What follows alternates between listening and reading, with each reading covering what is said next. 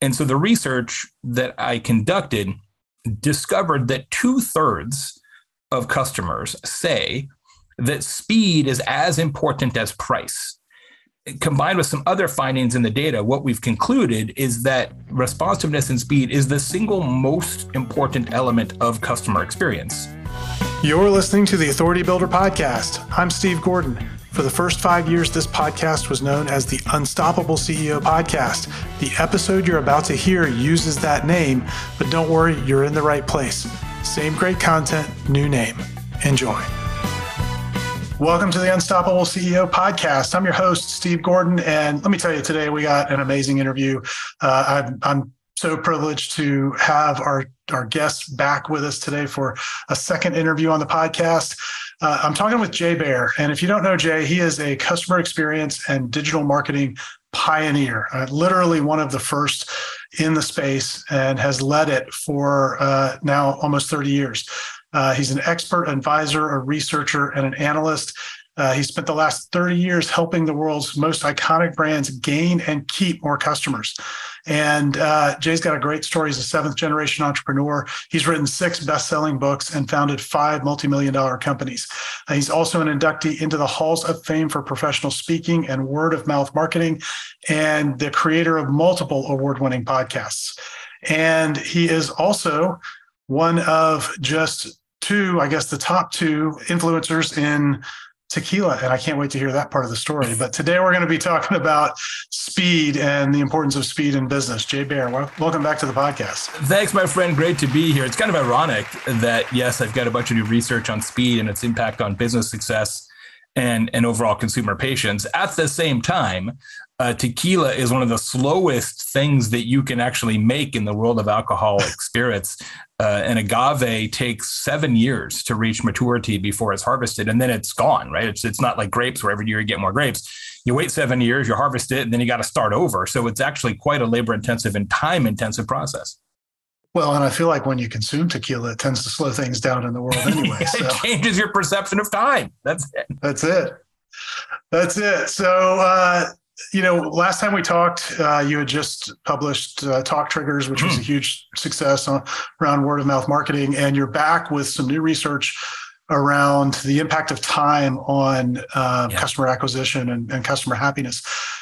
Give us a little bit of update. What's happened over the last couple of years, and what kind of brought you to focus on this topic? What's funny is that all the books I've written to date have included at least a chapter on speed. It's been something I've been interested in a long time, but this is definitely my deepest dive into the subject. There's a whole research report and infographics and videos at thetimetowin.com. And the reason I decided to go down this road is I had a simple observation that ended up being a lot of nuance to it, which is that the pandemic changed how we think about time. It made us all realize that nothing is guaranteed and nothing is promised.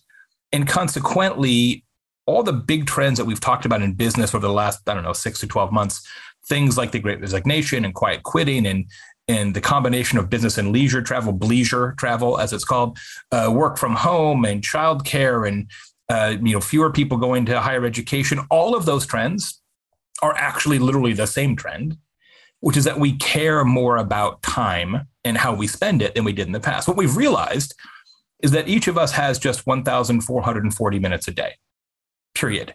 And you can't get more and you can't make more. Time is literally the only resource that we all share equally. It doesn't matter if you're Elon Musk or someone experiencing homelessness. It doesn't matter if you're an American or Venezuelan, a grandfather or grandson. We all have those 1,440 minutes, and that's it, period. And so we've all decided, like, oh, maybe we shouldn't be so frivolous about, well, we'll just do it tomorrow. It doesn't matter if it takes too long or we don't care. And so the research that I conducted discovered that 2/3 of customers say that speed is as important as price. Combined with some other findings in the data, what we've concluded is that responsiveness and speed is the single most important element of customer experience. And I will tell you, and you all know, businesses don't treat it that way, at least not very often. And it's a real opportunity.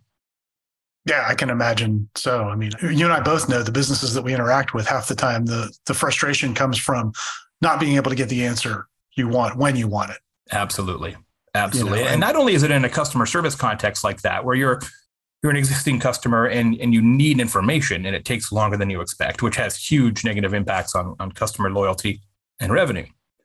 But it's even as important, if not more important, in the customer acquisition scenario. Okay, here's what happens. This happened to me not long ago, and this won't be an unfamiliar tale to most of you. I needed to get a painter. So I call three painters, as one does. You know, I don't know what painting costs. Let's talk to three people. One painter got back to me in 4 hours, Steve. Second painter got back to me in a day. Third painter got back to me in 2 days. Which painter did I hire? The one that got back to you first. The one that got back to me first. He was not the least expensive. In fact, he was the most expensive.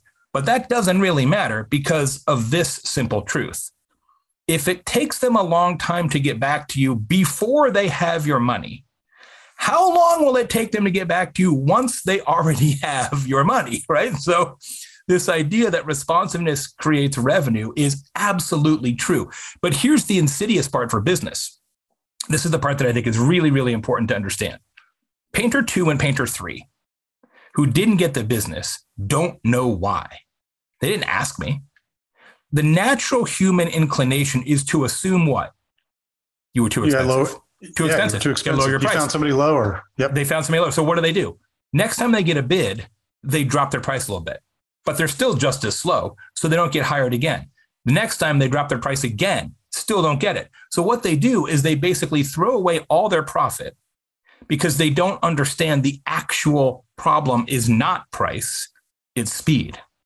When you don't win on speed, typically that's invisible to the business, which makes it even harder to put the appropriate emphasis on it inside the organization. You know, we've worked with folks in real estate for a number of years. And, you know, they've talked about this since before the pandemic, when they would get leads from someplace like Zillow or realtor.com. And it was always whoever got to that lead first that typically got the lead. And we're talking responding within, you know, seconds, you know, if not, you know, single digit minutes to get the connection there. It sounds like what you found is that trend has really kind of permeated all of business and all of society. Absolutely. And you nailed it. It's been fairly common in the last, I don't know, I'm going to say 3 to 5 years in your big ticket businesses. So real estate and auto have kind of been at the forefront of this idea. And to some degree, insurance, right? Think about Progressive and Geico, and you'll save 15% in 6 minutes or whatever it is, right? Same kind of an idea. So some of those categories have been on the speed train for a while, but largely it's not, and I don't want to portray it as like most companies don't think it's important. They do think it's important. They just don't think it's important enough. But now people are starting to realize like, oh, this actually matters. It might matter more than anything else. It certainly, in 2/3 of the cases, matters more than price. So where should, you know, if I'm a business owner listening to this, there's lots of forms of speed. Speed, that's right. The responsiveness to an inquiry is one, but where should they begin to prioritize? Let me touch on another principle before I answer that one exactly. I want to make sure that we don't have as the key takeaway here, just get faster. Should you get faster? Yeah, probably. But speed at all costs has a cost. Here's what I mean by that. Literally last night, I went to a Mexican food place in San Diego. I'm out here for a couple of weeks on semi-holiday. Ordered some enchiladas. They brought me the enchiladas, no joke, in like 90 seconds. And I was really flummoxed by that. I said, how do you make enchiladas that quickly? Like, is there an enchilada machine? Did somebody else already order these? They sent them back and they're just up there on that hot shelf and waited for the next guy to order them. Like, these enchiladas are suspiciously rapid. There is a point at which you can be too fast. You don't want to be the fastest tattoo artist in Tulsa, Oklahoma. You don't probably want to be known as the fastest eye surgeon or the fastest divorce attorney. Like, there are scenarios when being too fast actually hurts your business because it decays trust. So what you want in every customer interaction throughout the totality of the customer journey, from interest and awareness all the way through to loyalty and advocacy, at every touch point, what you want is what I call the right now. The right now. And the right now is the optimal amount of elapsed time for your business and your category. It's the Goldilocks zone of speed. Now, the right now is going to vary based on category, right? You expect a barber to be faster than a cardiologist in most cases. The right now will vary by company positioning, right? There are organizations that are built around speed. That's like their whole thing, like Lemonade, the AI-assisted insurance startup. They process claims in 3 seconds. That's their thing. Like they kind of have to own it. And the right now will change over time. It wasn't that long ago. It wasn't that long ago that the U.S. government gave out a contract for a coast-to-coast mail delivery to like the original stagecoach. And the service level agreement, their promise, Steve, was that we will deliver a piece of mail from St. Louis to San Francisco in just 25 days. And people were like amazed. How can you possibly do that? Right. So it changes over time. So what you've got to do in your own business is figure out what is the right now for you. And it is slightly faster than customers expect. That's what the right now is.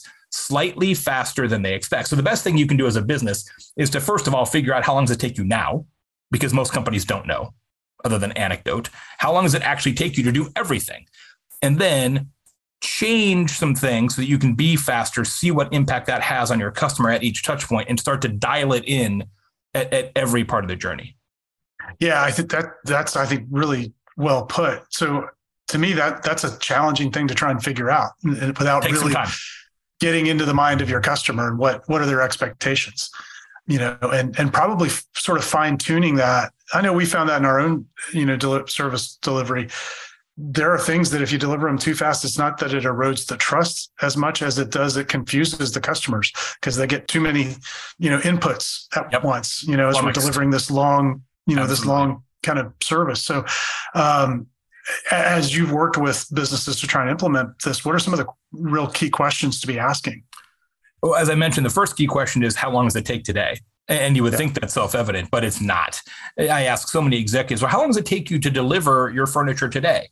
Well, usually it takes somewhere between 4 and 6 days. I'm like, well, that's not data. That's a collection of anecdotes. Like we need to actually know what's the median, what's the mean, and do that kind of analysis. And most companies simply don't do that. So that's a great place to start.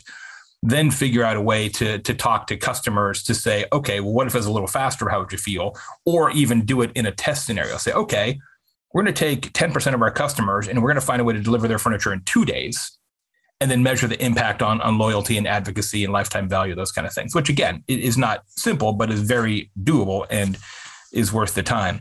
But one of the things that we found in the research that I think you'll love is this idea that some customers really cherish instantaneous results and others don't care as much. We all care about speed. There's almost no customers like whatever, get back to me whenever you want. But some customers are super into it. So what the research finds is that 25% of your customers will pay up to 50% more if they never have to wait. So if you do the math on that, 25%, 50%, it's a 12.5% overall revenue lift. So one of the big recommendations that I work with businesses on is how can they offer a fast pass? And we see this around us, right? Disney does it. You pay more, you don't have to wait. TSA Pre and Clear at the airport are both fast passes. Pay more, don't have to wait. But literally every business should have a fast pass. Consultancy should have a fast pass. We got 3 projects in front of you. You want to be first, it's going to cost you more. A doctor should have a fast pass. A barber should have a fast pass. A sports bar should have a fast pass. It doesn't matter what business you're in. You should find a way to offer that segment of your customers the opportunity to not wait and then charge them more for the privilege. It's amazing what that can do for your revenue. Well, and not only revenue, but I would imagine almost all of that increase falls to the bottom line. So you're actually probably increasing profit by multiples of that 12.5%. Yeah, because you're not really doing much more. You're just changing the sequencing. That's exactly right. Yeah, that's so smart. What are some of the other findings out of the research? One of the things that blew me away, absolutely blew me away, is we asked all the respondents, and this is serious research. It isn't just like I asked some friend. This is more than 2,000 respondents normalized to the census, you know, 2.5% variance. This is a real project. And we asked the respondents and we segmented them by age, by generation. How much patience do you have for business? How long do you expect businesses to take to get back to you, et cetera? So we broke it up by Gen Z millennials, Gen X, which is me, and boomers. My assumption, and almost everybody I've spoken to assumed the same, is that Gen Z, the youngest consumers, including my kids, would be the least patient because they grew up with technology. They grew up in a world of instantaneous everything. Turns out it's the exact opposite. The most patient generation is Gen Z. The least patient generation, boomers. Did not see that coming. And so I guess the question is why? And I don't know the answer. Maybe boomers got less time left, so the time they have counts more. I don't know. That seems kind of maudlin, but maybe. And maybe Gen Z doesn't have as many licenses on their time today, so it doesn't matter if some of their time is wasted. I don't exactly know, but I didn't see that finding come. Does that surprise you? Now that you say it, it doesn't surprise me as much because now I'm thinking about boomers that I know, and they're all pretty impatient. And So what's interesting about that is that with the Gen Z folks that I've interacted with, they care a lot about time freedom, but they don't necessarily value the individual, the elapsed time, the minutes as they go by. But boomers, particularly those who have been successful, place a high value on time because they've had a lot of it wasted in the past.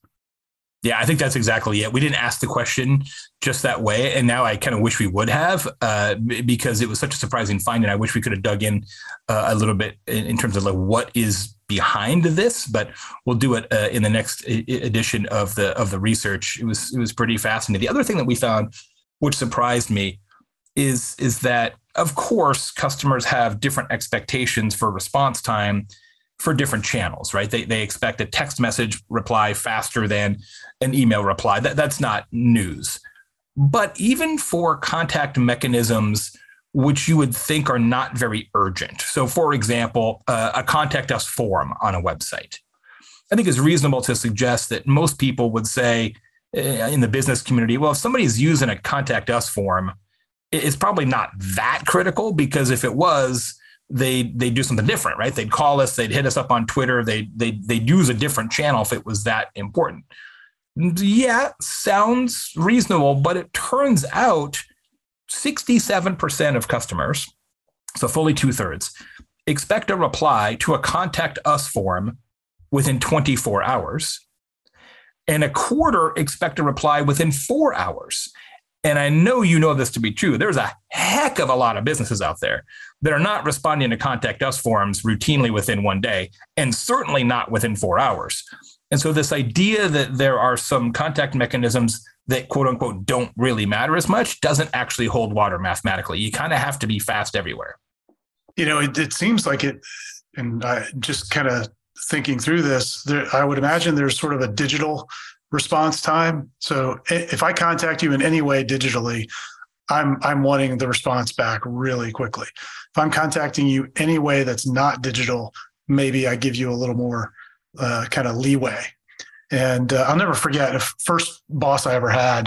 This is 1994. We didn't have the internet yet at the company. So the fastest means of communication was a fax machine. Yeah. And the founder of the company just hated the fax machine. He said, before we plugged that thing into the wall, the fastest thing anybody could do to us was a FedEx, and I had 48 hours. Yep. Now I got to respond the same afternoon. It messes up my day. I remember that. I was an intern, and when those things first came out, and I the same response, right? I was like, wow, we've got to be on top of it. The worst thing about the fax machine, though, was the initial fax machines, the curly paper. Oh yeah. That thing was ridiculous. You had to like iron out your faxes to be able to read them. It was like an Egyptian scroll. It was bad news. Yeah, absolutely. Well, but that really was the start of, hey, we've got to start, speed matters, responding intraday, Yeah, that speed is actually a competitive advantage, right? Until then, I would argue that in most cases, speed wasn't a competitive advantage because everybody was going to be slow. But now it truly is a way that you can be the best in your category, and customers will care about it. I mean, the data is pretty shocking. When you are faster than a customer expects you to be, okay, almost 6 in 10 customers say they feel appreciated. 6 in 10 customers say they'll spend more money. Almost 90% of customers say that speed impacts their loyalty to a brand. I mean, it's just like one finding after another, like bam, bam, bam, bam. It really does matter. And hopefully companies will take this to heart and look a little deeper in terms of their own speed and how they're going about it. Of course, one of the fastest ways to be fast is to not require customers to ask the question at all, right? Is to be better at self-serve information and have better opportunities for customers to find answers without contacting somebody, being more proactive with your communication to customers. That can be a huge win. In fact, I got a little story on that if you don't mind. There's a moving company in Texas called Square Cow Movers, and they're a good business. They're in Houston, Dallas, Austin, San Antonio, I think the big four. And you know, they run a good outfit, and their owner, Wade Lombard, was kind of confused because they were getting a bunch of negative customer reviews. I'm like, well, why are we getting this negativity? We're really good. We've got to be among the best movers around. So he did a smart thing. He went in and analyzed all the negativity, the reviews, looked at some customer emails, talked to some sales reps, et cetera. And he discovered that most of the customers weren't really unhappy about moving. It wasn't like they broke a piano or, you know, ripped a sofa or didn't show up. It wasn't really that. It was all this peripheral stuff. It was like, oh, I didn't know my cat couldn't be there. Or I didn't know I had to trim that branch above my driveway so the truck could get in. Or I didn't know I had to move my car. You know, I didn't know I had to pack the dishes this particular way. It was all this stuff. And that was even more confusing to Wade because he said, we already told them this stuff. Because see, when you book a move, you get a welcome kit in the mail. And then like a week out, you get an email that's kind of got some reminders. And the night before, you get a text message with some reminders. He thought he had it licked, but then he had an epiphany. He realized that by definition, 100% of his customers are moving. And when you move, you're a crazy person, right? You're completely stressed out. You're confused. You're like, there's just a lot on your plate. And so he realized that his customers were either not reading the stuff or kind of skimming it, and it wasn't sinking in because they had too many other things in their mind. So he said, okay, here's what we're going to do. From now on, we double everything. So instead of sending one welcome kit, they send two. Instead of sending one email, they send two, you know, different days, slightly different copy. Instead of sending one text message, they send two. They literally just doubled all the communication, and all the complaints went away and customer satisfaction went up. Sometimes if you just proactively inform the customers more, that takes all your pain away, because that is the fastest you can possibly be, right? Proactive is the fastest. And so I asked him the question that you're probably thinking right now. Hey, don't customers get annoyed by you sending all this stuff? And he told me something I will never forget. Jay, I've yet to have a customer say, please stop informing me so well. And I think there's a good lesson in there for lots of us. Yeah, I think not only is that a great lesson and a great way to think about it, I bet an awful lot of those customers didn't even realize they got duplicate communication. Oh, exactly. Because again, they're not even noticing it, right? Or they're barely skimming it. Yeah, it's absolutely true. And that's like, you think about how many companies just sort of assume you're going to read it. You know, your auto finance guys, your bank, your insurance company, your stockbroker, whatever, they're just firing off emails like, wow, we did our part. We sent to the email, you know, just assuming that you will read it and follow the instructions and click the thing or whatever. Especially in a world where everybody's got a giant overflowing inbox, I think it's dangerous to assume that customers are going to take action in any individual email. Well, and I think what he did there is really important. We were actually just having this conversation internally with our team of making sure that you're getting inside, not just the mind, but kind of the experience of the customer. Put yourself in their shoes and actually have empathy for where they are in life that the day that whatever communication arrives, because until you get into that experience, we all like to sit, I think, back in our little businesses and go, well, I sent the thing and I've experienced it from my end. They must experience it the way I do. And that never happens. It's so true. And I think that it's smart to do multimodal as well, right? To not just send a bunch of emails, send email and direct mail and text. It's really wise to mix your mechanism for customers. It's funny what you say, though, is experience it through the customer's eyes. I used to say this all the time to people. So you know who advertises in Tennis Magazine? Companies that make tennis products and CMOs who play tennis. Because they assume that all their customers play tennis because they play tennis and all their friends play tennis. So, of course, everybody plays tennis, right? It's like, you know, you sort of see your problem through the prism of your own experiences. And sometimes that can be a dangerous set of assumptions. Yeah, for sure. So, you know, now I think we've given the audience kind of a big picture thing to think about here in terms of speed. Are there a few kind of first steps? Like if you're counseling a company, here are the first three things that you really want to look at right away. What are those first kind of three key areas of the business? Absolutely. First thing is to do the math and figure out how long does it take you today. We talked about sort of each of your customer journey steps and what does it take you to execute on those right now. Second thing is to be as consistent as possible. Even if you're not as slow, or I should say, even if you're not as fast as would be ideal, you're better off being slightly slower and consistent than faster every once in a while and slower every once in a while, because then the customer experience itself has so much variance in it that it creates a lot of challenges for your own business and from your own people. Recently, I was in Los Angeles at a hotel doing a little mastermind with some friends of mine, and we were going to get room service. And the guy whose room it was said, "No, man, we can't get room service. I tried to get it yesterday and it took like 90 minutes. We don't have that kind of time. Let's just go to the restaurant across the street." And so we did.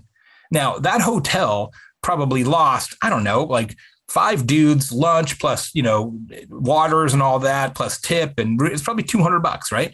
They probably lost $200 on that, and they never will find out why. They will have no evidence that they didn't get that business. Now, I suspect that hotel's room service is not typically 90 minutes. If that was an outlier, somebody was sick, oven didn't work, like wheel broke on the cart, like I don't know why, but I can't believe it's always 90 minutes. But in that case, it was. And that variance is what then cost them the business down the road. So trying to reduce your variances actually will help a lot, even if it's not as fast yet as you want it to be. So it's the second tip. And the third one, I would really start working on this fast pass idea to really think about, okay, there's got to be a way that we can let people jump the line if we charge them more money. It'll take some time to kind of think through how that works operationally, but it's certainly something that you should start on now. Yeah, I think for a lot of businesses, that's actually the easiest thing to implement. Particularly for service businesses, I agree. All you've got to do is say, here's our backlog. And if you want to be at the front of the line, it's X, maybe you've got to have a challenging conversation with another client, but usually you don't. Usually you can accommodate. Well, and in the consulting business, as you well know, a lot of times the client thinks they can be ready, but then when you start doing the project, they've got to spend more time internally than they thought, and the whole thing slows down. And so if you say, we've got these other guys who are ready to go. Is it okay if we push you out 30 days? They're probably like, "Oh, yes, please. Thank you." Yeah, right. They'd rather, because they've got too much homework to do. That's right. So, yeah. So I think for a lot of businesses, that's kind of low-hanging fruit to just go grab some profitability that actually could fund improving all of the other systems. Yeah. I'm thinking about doing a report or a book or something, or a series of case studies just on that idea of businesses that are now going to start offering fast passes and how that works. I think it's a really interesting concept that a lot of people can use. Yeah, absolutely. So where can people go and find the research and where can they find more about how you're helping companies implement this stuff? You bet. Thetimetowin.com is the dedicated website for the research. There's infographics, there's videos, there's key findings, there's the report itself. Please check it out. You'll love it. And then my site is jbaer.com, B-A-E-R.com. And if you're on Instagram, look me up, Tequila Jay Baer, for all the tequila information and reviews you need. Yeah. And someday we'll have to do a podcast on how you became the #2 tequila influencer in the world. Yeah, it's nice. It was helpful, helping companies with digital marketing for 3 decades. It certainly took some lessons. Yeah, I bet. Well, Jay, hey, thanks for investing some time with me. These are great data points and great insights for companies. And I know that you being here and sharing, it's going to help a lot of people. So thanks for being here. My pleasure. Thanks for the opportunity. Thanks for listening to the Authority Builder Podcast. Here are 3 ways you can expand your authority. Number 1, get a copy of the $1 Million Book. In it, I show you how to multiply your authority by writing a best-selling book in less than 90 days guaranteed. After all, you're the best spokesperson for your ideas. Go to authoritybuilderpodcast.com/book and get your copy. Number 2, join me for an upcoming Write Your $1 Million Book Accelerator, and let's jumpstart your authority building book now. For upcoming dates, go to authoritybuilderpodcast.com/accelerator. And number 3, work with me and my team to get your book done and bringing in business. Email me at steve@authoritybuilderpodcast.com and put, "I want to write a book" in the subject line. See you soon.